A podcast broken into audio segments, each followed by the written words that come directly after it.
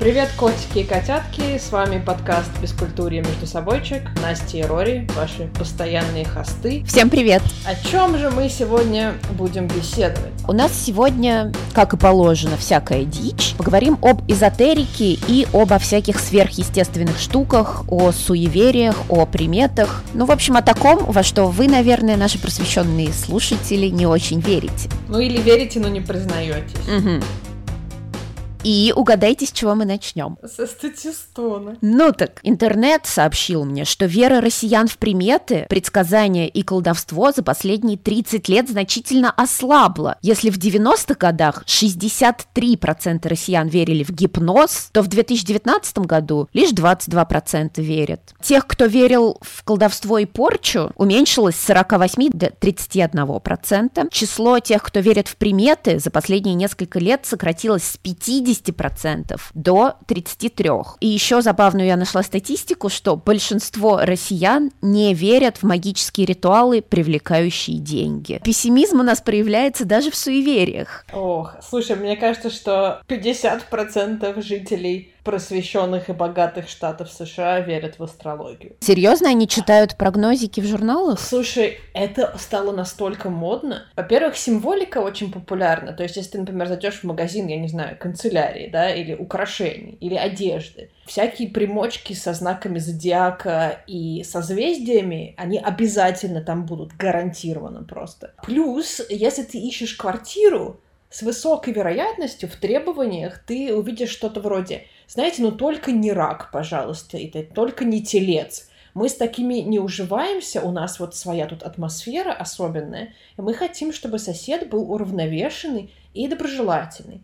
Отдаем предпочтение следующим знакам зодиак. Это супер странно. У меня не могли знакомые квартиру найти в Нью-Йорк-Сити. Ты знаешь, э, у меня тут брат ржал надо мной. Мы с ним выходили в магазин за винишком, и он говорит, ну давай, типа, возьми с собой маску, перчатки. Я говорю, да не, фигня, забей, типа, не, ничего страшного, не заразимся. Мы вышли, я говорю, ой, слушай, я там что-то в квартире забыла, вернулась в квартиру. Знаешь, плохая же примета, когда возвращаешься, и надо улыбнуться в зеркало. Я, значит, вернулась, улыбнулась в зеркало, смотрю, брат стоит, ржет. Говорит, ну, блин, то есть ты маску, значит, перчатки не надеваешь от коронавируса, а как улыбнуться в зеркало, так это надо сделать. В моем лоре, короче, надо посмотреть в зеркало. Не обязательно улыбаться. Но а, я знаю, что хотела сказать, прежде чем мы углубимся в беседу о приметах, раз мы уж с этого а, начали. А, я хочу отметить одну штуку. Вот очень любопытно, как приметы стали частью некоего общего культурного кода. А, например, мои знакомые в Британии, в России, в Индии, в Чехии, они все стучат по дереву. То есть они все считают, что чтобы предотвратить беду,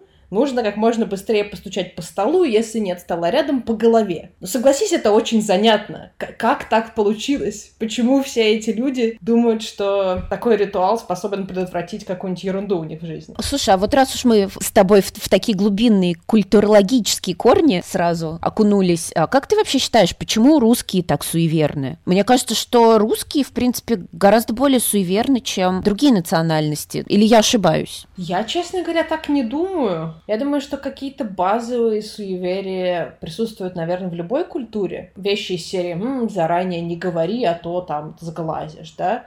Это есть у всех, вот, бразильцев, американцев, все всякие, типа, не-не-не, я тебе потом скажу, что мне там написали, я тебе потом скажу, что мне предложили на работе, сейчас пока не скажу. А есть такие люди, которые говорят, я тебе скажу, куда я поехал в отпуск, когда я доеду до этого места. Типа, я переживаю, как бы там самолет или поезд. Вот, но, э, может быть, это происходит из многобожия, которое было у нас, да, на Руси. Никогда не изучал эту тему, я сейчас только предполагаю. Может быть, да, когда ты там обращался к дождь богу или к кому-то еще, ты должен был что-то делать, какой-то обряд, какой-то ритуал. И из этого людям запомнилось, что чтобы не было дождя, надо там веником подмести вот в такую-то сторону, да? Или чтобы там такой-то бог не обиделся, нужно постучать по дереву. Может быть, это просто осталось с тех пор? Ну, я вот думала тоже над этим вопросом, и мне в голову пришла книга «Золото бунта», автор Иванов или Иван, романов. Там, значит, описывается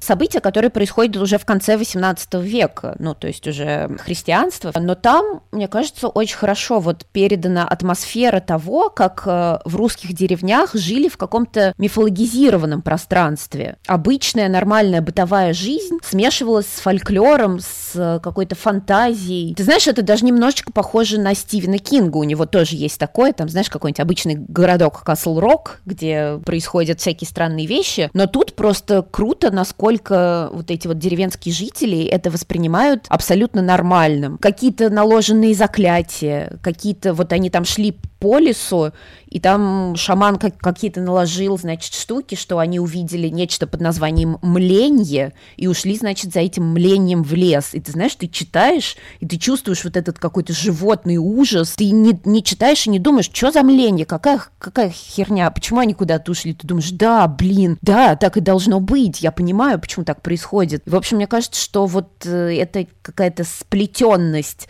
реальности с мифами, с фольклором, может быть, отсюда и осталась у нас вот эта вот вся вера в какие-то сверхъестественные эзотерические штуки. Может быть, может быть, это любопытно очень. Ну тогда логичный вопрос. Ты сама в какие приметы веришь? Я вот хочу, да, ответить на твой вопрос и заодно сразу сказать, что на самом деле у многих примет, как мне кажется, и суеверий есть какие-то вполне логичные обоснования. А, вот, например, у нас почему-то в основном приметы в семье связаны с деньгами. У кого нет? Из постсоветского пространства у всех. Например, у меня самое вот нелюбимое, когда люди допивают что-то и ставят пустую бутылку на стол. Я прям, а, я прям не могу это терпеть. Ну и, в общем, блин, как бы если подумать, так логически, а правда, а нефиг мусор разбрасывать. Или там считается, что зонт в помещении открыть, вот у нас в семье тоже любят эту примету. Насколько я знаю, в некоторых семьях считается, что это в принципе к несчастью. У нас это считается именно потерей денежной. Тоже, на самом деле, можно понять, откуда это взялось, потому что, ну, зонт, блин, помещение открывать, глаз кому-нибудь можно выколоть, это просто тупо небезопасно. То есть ты сегодня будешь голосом разума, я все понял. Я не буду, сразу предупреждаю. Расскажи о каких-нибудь ваших приметах, и мы попробуем подумать, на чем они основаны. А, ну смотри, я никому не позволяю свистеть дома, потому что это к бедности, и никому не позволяю вытирать со стола руками, ну, особенно смахивать крошки руками или бумажные салфетки, ибо это тоже все к бедности. У нас в семье вот этого не допускается совершенно. Но, ты знаешь, любопытный момент. Эти, на самом деле, вот суеверия, они потихонечку захватывают Европу просвещенную.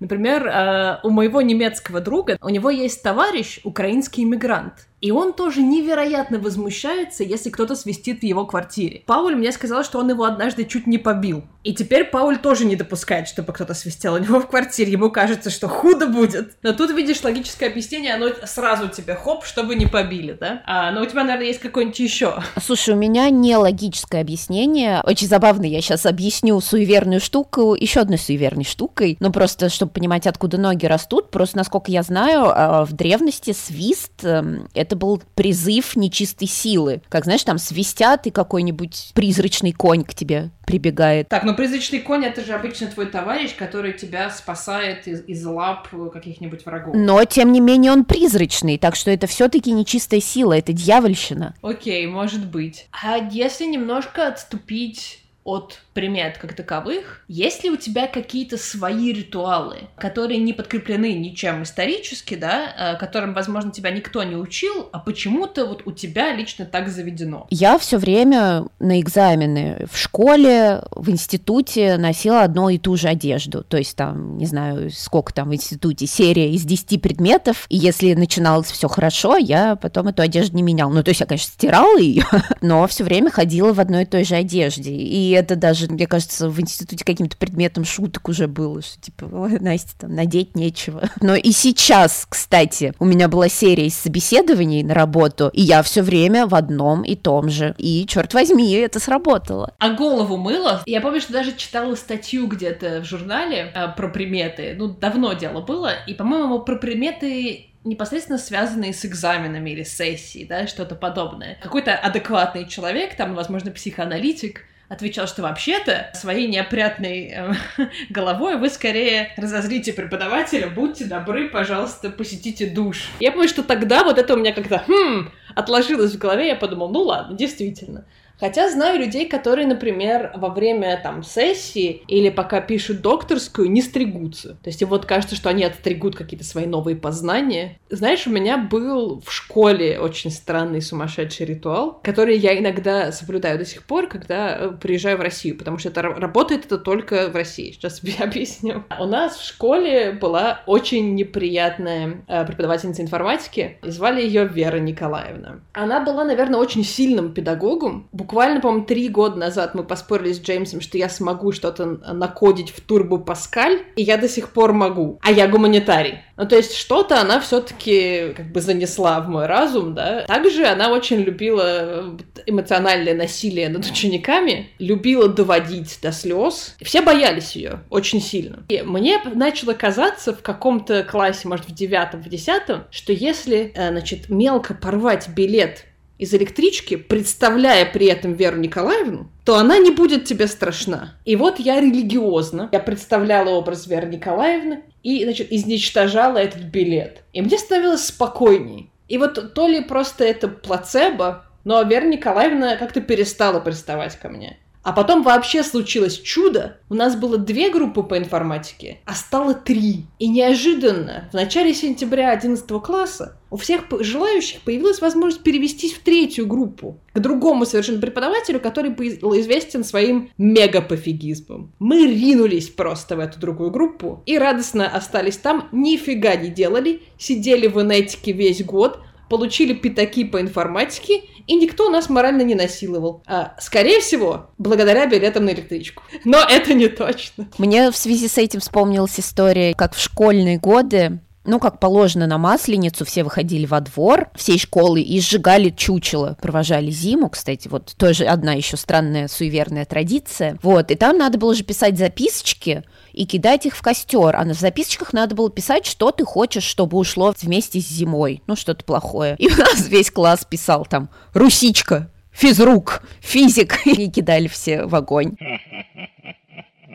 Давай мы, может быть, еще поговорим немного о всяких суевериях, каких-нибудь супер популярных. Какие вот у нас еще есть? Например, разбить зеркало к неудаче. Собачьи ворота, знаешь, что нет, такое? Нет, что такое собачьи ворота? Это когда, значит, ты видишь два столба, а между ними по диагонали натянутые провода. То есть такая немножко, получается, кривая буква «П». Проходить под этим к неудаче считается. Спасибо, ты добавил меня в копилку страхов. Anytime. Короче, но можно, можно предотвратить беду, а проходя, значит, под этими собачьими воротами, можно сказать, собака — друг человека. И тогда ничего не будет. А как ты, кстати, предотвращаешь беду, когда тебе дорогу перебегает черная кошка? А, и хватаюсь за пуговицу на штанах. Да, я тоже. Ну вот с кошкой понятно, почему ее боятся. Символ нечистой силы. Если подумать о том, почему зеркало разбить, плохая примета, возможно, Возможно, потому что считалось, что в зеркале там типа твоя душа. Слушай, кстати, знаешь, есть абсолютно жуткая вещь, зеркальный коридор, когда два зеркала друг напротив друга расположены. В родительской комнате, в родительской квартире такое. Там так стрёмно спать на самом деле. Еще есть, по-моему, распространенная, кстати, в которую я тоже верю,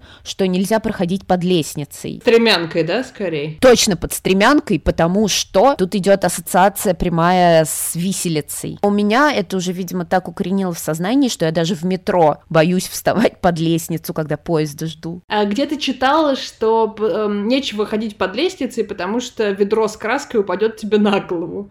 Ибо зачем еще ставить стремянку? Вот, вот я же говорила, что под всем этим есть рациональное обоснование. Что еще? А, еще соль просыпанная. Соль, да. Возможно, это как-то связано с тем, что гостей встречали солью и хлебом. И может быть, что типа, если ты просыпал соль, то ты... Видимо, смотря кто просыпал соль. Если хозяин просыпал, то, видимо, типа ты негостеприимно расположен к гостю. А если гость просыпал, то да, типа зря потратил. А еще есть, кстати, это приметы с одеждой наизнанку. Знаешь, когда ты надел... Можно же, чтобы тебя по попе побили. А, это так делается? А я все время сама себе пощечину даю. Присказка это бит будешь, да? Да, кто-то говорит, что это к тому, что будешь бит, а кто-то говорит, что это к пьянству. А, ну так все не так плохо.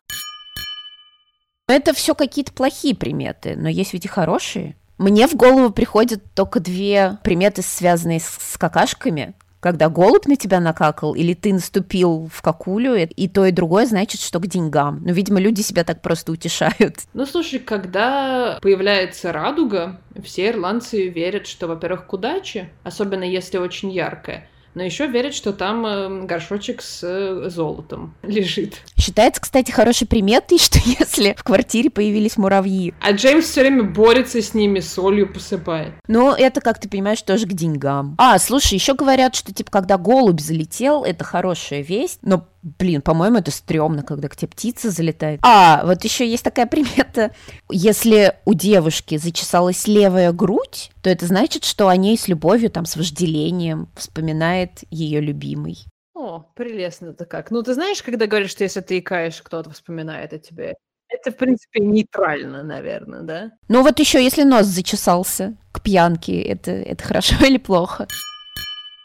По поводу чисел. У тебя есть какие-то счастливые и несчастливые числа? Я верила когда-то, ну как сказать, верила. Мне казалось, что если мне достанется там билет да, в университете с номером, который мне нравится, то это вот как к добру. Не могу сказать, что была какая-то разница да, между билетом номер 7 и билетом номер 3. Правда, знаешь, такая есть штука, о которой мы иногда обращаемся в семье, но уже не обращаемся, ладно, у нас никто больше в универе не учится. А у нас есть подруга семьи, ну, очень везучая женщина просто, выигрывает в лотерею, все время а, ее выбирают участвовать в каких-то телешоу, а, но в школе, когда я была, я бывало звонила тете Маше и просила ее э, сказать мне, какой мне попадется билет. И так его получше подучивать.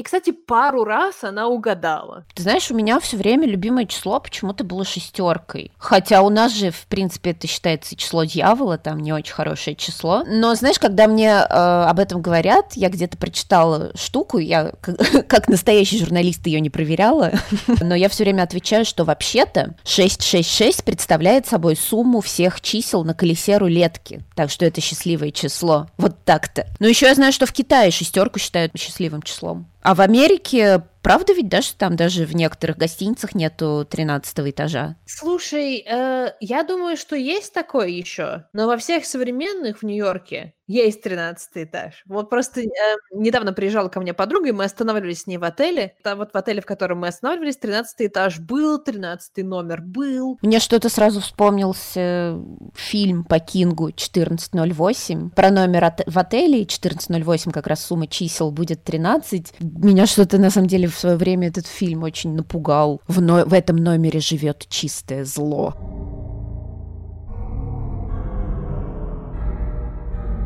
Раз уж мы начали говорить о чистом зле, может быть, тогда перейдем к сверхъестественному. Когда мне было лет 15, ко мне на дачу приехала подружка, тоже моя ровесница, а дача была, ну, в общем, довольно в глуши, и она стояла прямо у леса. То есть там участков никаких уже не было, у нас был крайний участок. Вот, и нас, значит, оставили на две ночи. Родители уехали в город, и мы там два дня и две ночи, значит, с ней оставались. А дом был довольно большой, и там в нем было три этажа, Третий этаж был заделанный. Ну, то есть туда не было лестницы, и просто там ничего не было, просто какое-то пустое пространство. Ну, мы, значит, с этой подружкой легли спать на втором этаже. На втором этаже было две комнаты. Одна наша, вот где мы спали в раздельных кроватях, и вторая родительская, а там она тоже была так себе комната, там, видимо, тоже что-то с энергетикой, там все время все очень плохо спали, и там было огромное зеркало во всю прям стену. Ну, мы легли спать, спим, спим, и в какой-то момент я просыпаюсь и смотрю, что моя подруга стоит надо мной просто стоит и не двигается в темноте. А у нее длинные черные волосы, знаешь, как у девочки из звонка. И вот она, значит, с этими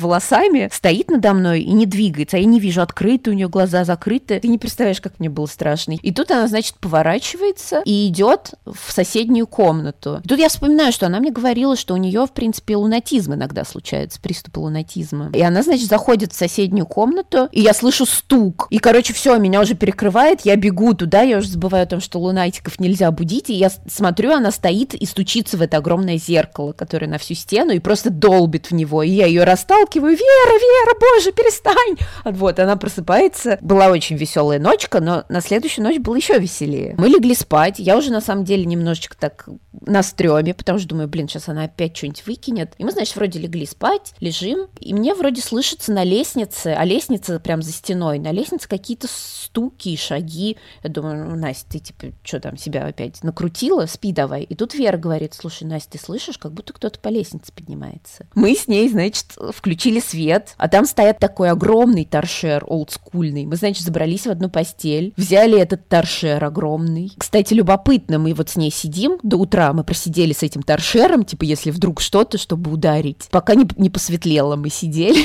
И самое забавное, что мы стали обсуждать, я говорю, как ты думаешь, что там? Она говорит, ну вот, вас же третий этаж заделанный, там, может быть, бомж какой-то забрался.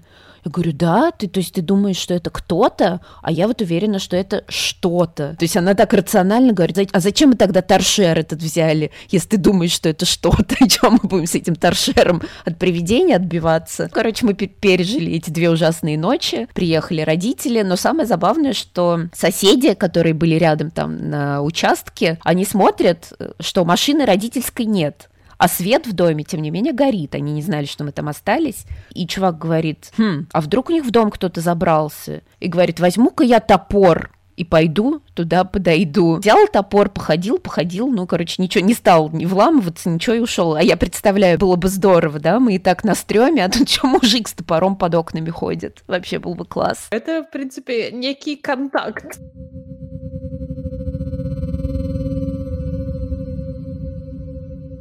Мои истории про сверхъестественное делятся, наверное, на две категории. Относительно устрашающие, но бессмысленные, когда, в принципе, особо ничего не происходит. Но есть одна, которая как бы была со мной на протяжении многих лет. Начну, наверное, с того, что в лагере, конечно, мы вызывали там гномиков, паночку и так далее. Многие эти ритуалы, они используют зеркала, да, находили какие-нибудь старые зеркала в актовом зале, которые и так выглядели не очень приглядно. Вот. И, конечно, нам казалось, что там какие-то появляются шашки или точки, или царапины на нем. Пугались, выбегали там и так далее.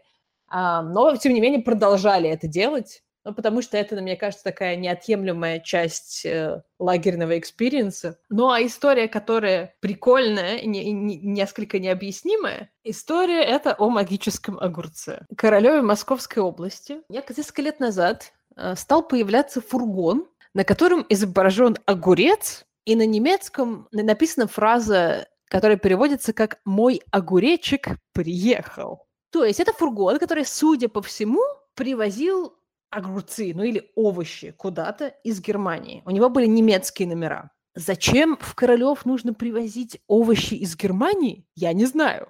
А он парковался рядом с очень маленьким магазином. Но, ты знаешь, я стала замечать, что когда он появлялся, и вот я ну, для себя обозначала, что ага, огурец приехал, то следующий день удавался очень удачным. И если мне удавалось подумать о какой-то определенной вещи, типа, хм, завтра конкурс по танцам, хорошо бы классно выступить, или хм, завтра Вера Николаевна по расписанию, хорошо бы отменили информатику, то обычно так и происходило. Он появлялся редко, может, раз в три месяца. Мне было неясно, откуда он приезжает, куда он доставляет этот товар. Я никогда не видела человека в нем, никогда не видела его открытым. Он почти всегда вот появлялся и стоял, а потом исчезал. И я думаю, ага, нужно загадывать, значит, ну, какие-то конкретные желания. Стала загадывать огурцу конкретные желания. И он безошибочно выполнил все до одного. Здесь, наверное, нужно ну, пометить, что желания я загадывала, в принципе, реалистичные. Доподлинно помню, что я обсуждала с огурцом мою магистратуру, например. Конечно, нужно было сдавать экзамены и поступать. Но огурец, он давал мне такую уверенность в том, что все вот сложится, что, наверное, ну, какая-то часть заслуги принадлежит ему все-таки.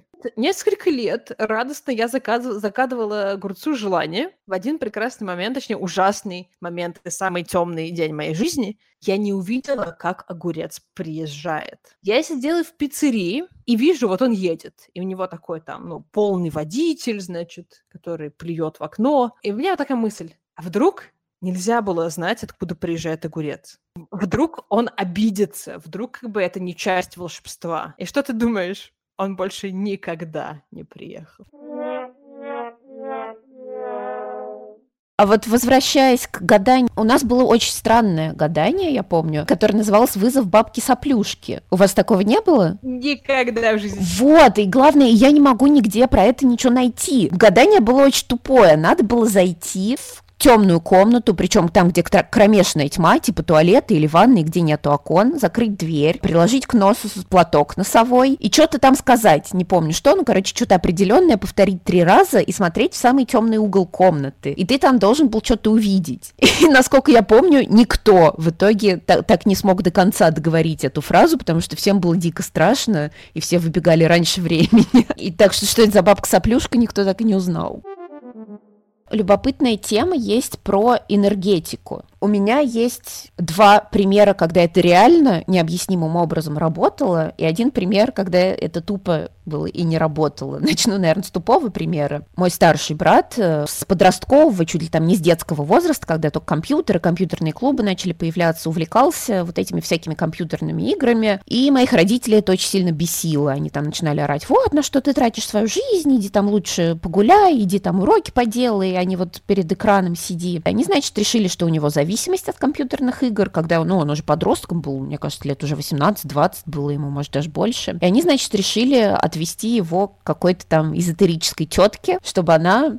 вылечила его, да, от зависимости. И они пошли с отцом. Отец такой, ну, я тоже, типа, заодно, чтобы сына тут не бросать одного, этой непонятной даме. А, дама их положила на кушетку и поставила какие-то, типа, мантры, завывания или что-то. Говорит, вот, типа, надо каждую неделю приходить, слушать вот эти мантры, и, значит, ваш сын излечится. Они ходили, там, может, месяц или два вместе, и каждый раз, когда они приходили, отец говорит, я поворачиваюсь, а Федя лежит, храпит. И он такой, ну, ладно. И я тоже засыпал. И они, знаешь, каждый раз ходили на на сеанс, высыпались там. Ну, естественно, это не сработало, мой брат не перестал играть, а потом стал работать в киберспорте. Но была и не фигня. Когда я была мелкая, не знаю, лет, может быть, 5-6 мне было, ну, в общем, еще дошкольный возраст, у меня был дикий диатез вокруг губ он прям сильно воспалялся, чесался. Ну, естественно, я этого очень сильно стеснялась, переживала, но вообще некомфортно было. И родители что только не делали с этим. И всякие мази там, и крема, и к докторам ходили. Сколько анализов у меня взяли. Короче, ничего вообще не помогало. И мы, значит, пошли. Люди, которые жили в 90-х, знают такую даму Джуна. Это, значит,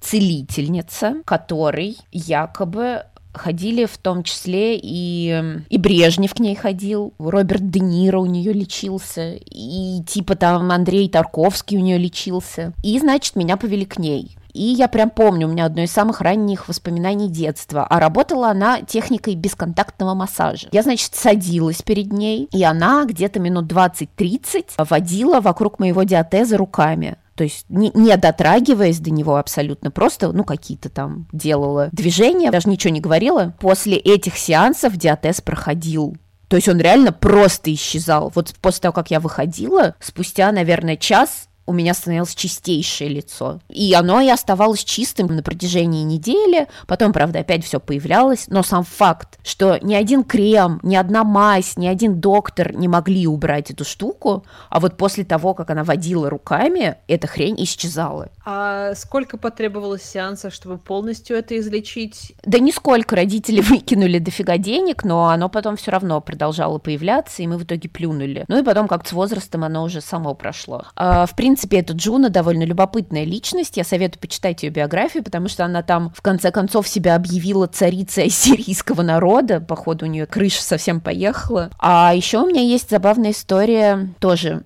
касательно энергетики. Мы с моим первым еще мужем решили познакомить родителей. А у него была мама, только отца не было. И у него мама, знаешь, такая была немного ведьминского типа, такая рыжая, приятная женщина, но такая с какой-то хитринкой. Она, значит, приехала к нам в гости, там родители стол, поляну накрыли, вискарик достали. А я с самого утра чувствовала себя не очень хорошо. И вот в какой-то момент, когда мы сидели за столом, мне что-то совсем нехорошо стало. Я говорю, знаете, я что-то пойду прилягу. И я прям легла и почувствовала, как у меня поднимается температура. Мне кажется, вот у меня буквально там за, может быть, минут 10 температура поднялась чуть ли не до 39. Вот я лежала, значит, мне было очень плохо, и тут заходит эта моя будущая свекровь, и говорит, погоди, давай я, типа, помогу тебе. И она, значит, поводила, опять же, вот такой бесконтактный способ, она поводила надо мной руками, она говорит, погоди, я просто знаю, как это делается, у меня там энергетика какая-то. И она поводила надо мной руками, и у меня спала температура. Вот она так странно поднялась, и тут она также странно спала.